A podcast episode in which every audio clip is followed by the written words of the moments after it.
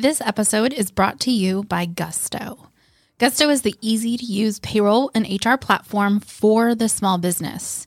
So I hired my first W 2 employee last summer and immediately started using Gusto. It was simple. It makes sure that you check all of the compliance boxes when hiring, and you can even pay your subcontractors through it. If you're looking for a new payroll platform, you can use the link in the show notes to sign up, and you'll receive $100 when you run your first payroll.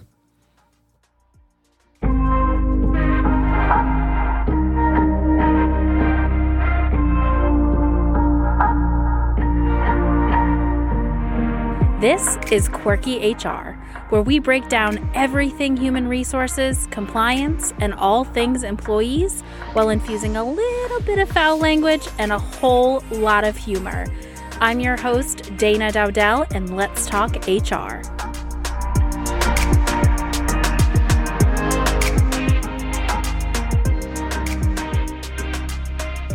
Hey, friends, we are back with another episode of Quirky HR, and I am joined by Emma Djemil. And I think that this topic is going to resonate with so many of you.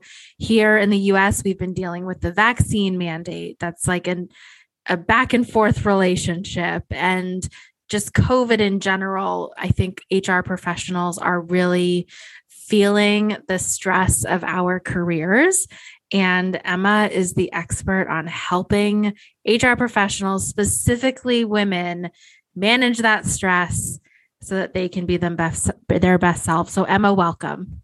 Thank you very much. Thanks for having me. so, tell us a little bit about what you're seeing right now in terms of trends with HR professionals and burnout. Wow. Big question. yeah, so so what I see what do I see? Um I see people who are on the back of what's been really tough couple of years um struggling really in a profession that's woefully unsupported anyway so it's it's kind of my like I, I just think that as a profession we don't get the support that we need we, we need to deal with the stuff that we have to deal with. Um, and that's been even before covid even before all of this. And then in this pandemic we've had to just we've constantly been reacting. We've had to deal with new legislation that's come out. We've had to deal with people losing their jobs. You know like it's been really really tough.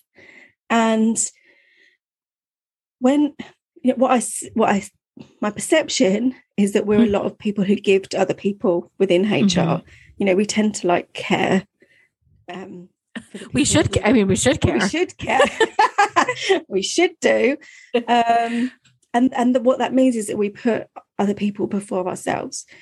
So I'm seeing a lot of women who are kind of just like either completely exhausted um to the to the point of potentially being quite cynical now, quite negative. Um, you know, not taking care of their themselves, that they're actually kind of at that point of, of burnout. Um, and that's a really tough place to be when you're in a profession that's at the front face of dealing with the people in an organization, you know. Yeah. So we're supposed yeah. to be like the gatekeepers. I think, yeah, exactly that and then you're feeling it and you can't you can't you there's nowhere to turn. Yeah exactly. And who can you talk to? You can't talk to anyone can you when you're in hr because mm-hmm. like everything that you deal with is confidential and i still think there's this perception of hr we have we have to like prove ourselves. Like oh what value do you bring to an organization? and all that rubbish. Mm-hmm. even from companies who are like oh, people are our best asset. But then, yeah. you know, I'll prove your worth. Okay, thanks. That doesn't make sense. Uh, um, so, so if you go with any kind of weakness or any kind of like struggle, then it's almost like that's going to be um, negatively perceived by mm-hmm. people. So, yeah, I think woefully unsupported. Um, and just, I mean, it's happening everywhere, isn't it? Everywhere's everyone's thinking, what do I want my life to be like now? And I right. think within our profession, we're not exempt from that. We're just we've just had to deal with a whole heap of stuff. as well. And HR professionals, it uh, it's so often they're an HR department of one. Yeah. So that ability in a traditional work environment to bounce ideas off of coworkers or even commiserate or whatever it may be, it's we are often a single HR person running a HR department and not any other resources in the same field or industry. Yeah, exactly.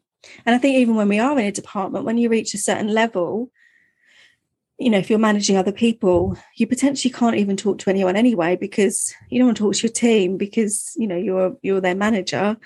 And then who's above you? Is it the CEO? Well, the CEO doesn't give a crap all the time. So, like, you know, where do you where do you go even if you do have people around you? It's um it's really unique, I think, in that respect, what we do. Do you uh, compared to what we're experiencing now with the pandemic, what were you seeing before the pandemic as far as the pressures, the reason for kind of burnout and really putting the stress on HR professionals? I think when you get to a certain, I think there's a combination of things. So you get to a certain point, like you know, when you start out in HR, I don't know if you um, would resonate with this, but when you start out in HR, it's kind of exciting because you kind of see, oh, this is like the juicy stuff that um, you're not meant to think it's juicy, but you're a little bit excited because you're like, oh, this is, I'm dealing with, particularly a generalist capacity. Um, you're dealing with a disciplinary or your grievance, and you kind of have the um, the insights to what's going on before other people do. And I think that's a bit exciting to start off with. And then when you've been in it a little while and like you grow as a person, you kind of think, well, look, I want to do more of that. Uh, not more of that. I want to do more than that. Sorry.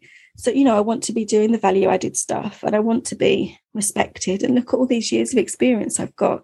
And yet I'm still being asked to prove myself.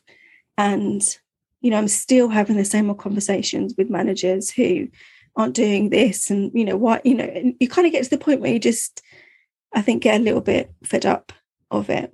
Sure. Um, and I also think the longer you've been in a career, the more likely you are to have like families and outside pressures as well. And it just kind of all, certainly with, with the people that I work with, it all kind of comes to a bit of a head where you think, well, I used to be really passionate about this, but now I'm not. But then what do I do? Because I've given my whole life to it. Um, I think there's a whole heap of stuff that goes into not always burnout. It doesn't always get to burnout, but um, certainly a kind of reflection on well what I'm, what I'm here to do now. Mm. It's so interesting because we do our roles are so much about taking care of the employees, making sure that they're advocated for, that they know what their rights are within the workplace, and then we just don't do that same advocating for ourselves. I remember in one of my jobs, I fell. I slipped on some ice and I fell pretty significantly. And someone said to me, Oh, are you going to go and here in the US, we have workers' comp. I'm not sure what you guys have over there, but um, they were like, Are, are you going to file a workers' comp claim? And I, my immediate response was, HR doesn't file workers' comp claims. We don't file workers' comp claims. And so when I brought it to my boss's attention, there was no advocacy there. She was not like, we'll take care of you, make sure you file it. It's the right thing to do. It became, well, let me know if you want to put in a claim. You have to advocate for yourself about it. And I think that mindset very much continued on in my career over the next couple of years as I continued to serve in HR roles for others, yeah. you know, rather than my own business. Yeah. I really resonate with that because um like from my own experience, I know that when I got to the point of like needing I needed time out to work out what it was that I really wanted. But you can't go off sick when you're HR. Like mm-hmm. HR can't go sick. So you kind of feel a little bit trapped by um, you know, I really need to think about this and get some headspace, but I can't go off sick because I'm HR, and it's just so weird. You don't. You, it's like, and I think that's for me part of the stuff that really frustrated me about the profession is I lost my identity. You know, you'd walk into a room and it'd be like, "Oh, HR's in the room." I'm not you know, I'm not H, that's my job. That's not who I am. Mm. Um, and I remember starting a presentation that I did one time saying, like, oh, hi, I'm HR, also known as Emma, but only at the weekends. Because like people don't they, don't, they don't even talk to you by the, your name, do they? Like you just it's um, oh my goodness. What a funny way to pre- yeah, it's just it's it, well one, it's a hilarious way to to present that that joke. but it is. I mean, we're constantly fighting for that philosophy of HR having a seat at the table. And I think that there's a fear that if HR, when you're battling that, you're constantly trying to pro- prove your worth. And then you do have an illness or you have a trying to get a vacation or something like that. I think that there is a fear that I know personally a fear that comes up around, well, when I'm gone, will they realize that I'm not valuable to the organization? Will all that work that I've done over the last two years trying to show my value be yeah. gone if I'm not in the building for two weeks so yeah. I can go on a honeymoon or whatever? Yeah. Yeah, totally. And I, and I, um, again, I really resonate with that because I remember knowing that I needed to to leave my job, right? So, um, me and my husband tried for for our daughter for like four and a half years, and I had um, two lots of IVF that weren't successful, and then we had like two two left in the fridge kind of thing for last round. And I remember knowing that I needed to leave my job, but I also remember thinking like, well, how will this place function without me? And what about all the people that are relying on me? And what about all the stuff that I know that other people don't know? Um, and it can keep you really it can keep you there for much longer than than does you good really. Mm. you know when i left the world didn't end. They got someone else. They replaced me. Like i was totally replaceable. Sure. And i think that's a really hard lesson to learn um when again when your job is so much part of your identity.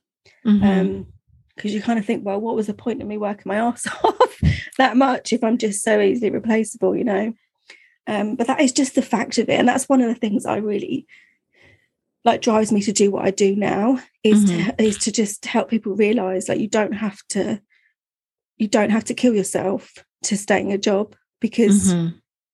you know as much as companies say that they care about you and some really do um they don't care about you as much as your family and they're not as important as your health you know so that's I, I read an article on professional detachment which is basically around um, being able to do your job and do it really, really well, but not being emotionally attached to it, that you kind of take it home and mm. um, do all those things that are actually, you know, not that um, good for you in, mm-hmm. in the mm-hmm. long run. And that's what so, I encourage. so for HR professionals that uh, either are in their own business doing HR consulting or really believe in their careers and this path for them as as a place that they want to stay. What are some tips that they can do um, to really ensure that they are okay and that they're taking good care of themselves? Yeah. Sounds like that article is a good resource. Yeah, look up professional detachment for sure because um, it's achievable and it's um it's it's a different way of being but it's it's like i say it's achievable and it does you good. Um i think there's a lot of stuff around mindset that really helps. So a few things that kind of helped me. One thing i was told was never work harder than your client. And that was um that was when i was still in house right? So rather than constantly chasing them like oh have you done this yet this is really important this is going to really affect this person. Like everyone's a grown up and there are people earning a lot of money to do the thing that they're supposed to do and, and like shock horror that involves dealing with their people. So yes of course notify them of their risks and all that stuff that you do with hr but never work harder than them. So if it's not important to them and it's their accountability well then do what you need to do to feel okay with it but then don't take everything on. Um, like that, that's, that's really theirs because I think we do that a lot. In feeling that one. I'm feeling that one. yeah, it's. I think that's. Oh, I think it's tied up with so much stuff. I think it's tied up, particularly for women, I think it's tied up with this whole thing of us trying to prove ourselves, to be of value. I think we think we have to do everything for everyone. It's crap because, like I say, people are earning a lot of money to also deal with their people. So, like, you know, we, yeah, never work harder than your client. Mm. my first tip. Um, what else have I got? I think around setting boundaries as well. Um, which seems like such an easy thing to do, but it's really not. Everyone struggle like really struggles with it. But um, you know, if, when I went back to work after my daughter, I knew that I didn't want to be working into the evenings, and it was just kind of like, you know, I was leaving at five thirty, and there was so much stuff wrapped up in that for me. Like I was one of those women. I was a mum now. I was blah blah blah, and I'm not committed and all that crap doesn't matter. And all of that stuff is in my head. And actually, if people want to think that, then that's their own thing. If I know that I'm going into work and I'm doing the best of my ability every single day, then I don't need to be working in the evenings as well to prove that. That's that's just some rule that someone made up ages ago that just doesn't suit us anymore. So um set your boundaries around what's really important to you and make time for the things that are really important to you as well. Easier mm. said than done. Again. Oh, of course. Of course. I feel like it's, I have found being in the independent contractor space, it's a bit lonelier than when I was an HR department of one, because not only are you still doing HR as one, and I feel like your clients are looking at you more as an expert than maybe your coworkers did in W 2 roles, but you're dealing with the business side of it as well. Yes. And I have found a lot of value networking with other HR consultants who have a similar mindset as you. Yes. Um, and that can be really helpful when you are in HR working for someone else too. Join your local HR chapter and and do more than just go to the educational seminars like yes. build a connection with someone that that you can be your um your friend in HR and kind of like your confidant. You're so right. Um you know and, and again i'm so i'm self-employed now so i don't have a team of people around me. Um but when you connect with the right people who are really willing to kind of support you when you when you're genuinely genuinely willing to be vulnerable actually you get it back in abundance as well support and people also like telling you how shit it is and how hard mm-hmm. it is. Um, and then you're like oh, well it's not just me. I, I ran a webinar on monday and there were people on there like oh my god it's not i'm so glad it's not it's just it's not just me it's not just me feeling like this. Because you, you've guaranteed that if you put something out there and you show vulnerability, people will let you know that you're not as daft or as like mental as you, mm-hmm. as you kind of think you are, because there's so many of us feeling the same way. Um, yeah.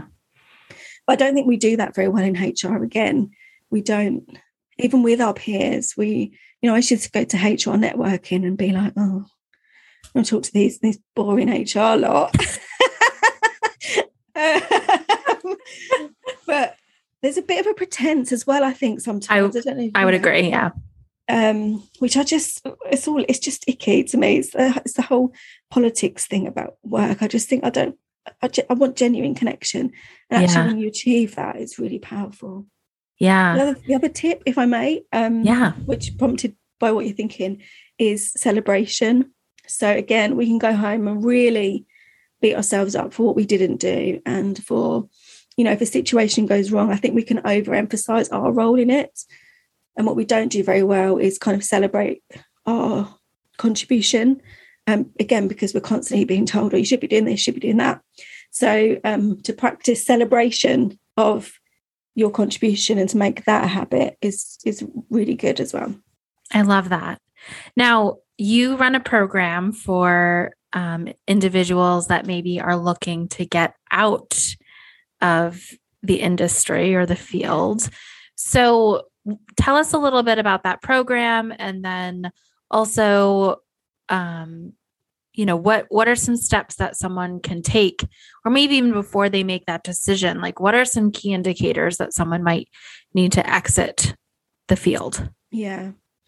Um yes. So the program that i've uh, it's it's the first time i'm running it actually. It's called beyond hr and it is in response to kind of what i'm seeing around just this kind of like burnout kind of general you know, I don't know what I'm doing with my life kind of thing. Um, and the program actually gets to a point of being able to make that kind of decision. And it's kind of a newsflash moment, so don't give the secret away. But um, I think what I also talk about is a lot of what I've talked about today and kind of that professional detachment and how do you set yourself up with the right tools so that even if you stay in HR, you never get to the point of that kind of um, burnout and depletion again. So um, the fir- the first, the very very first thing that I think people need to do if they are thinking, how do I make it through this year, is to replenish their energy um, and to do that work around really getting themselves back to a point of being okay.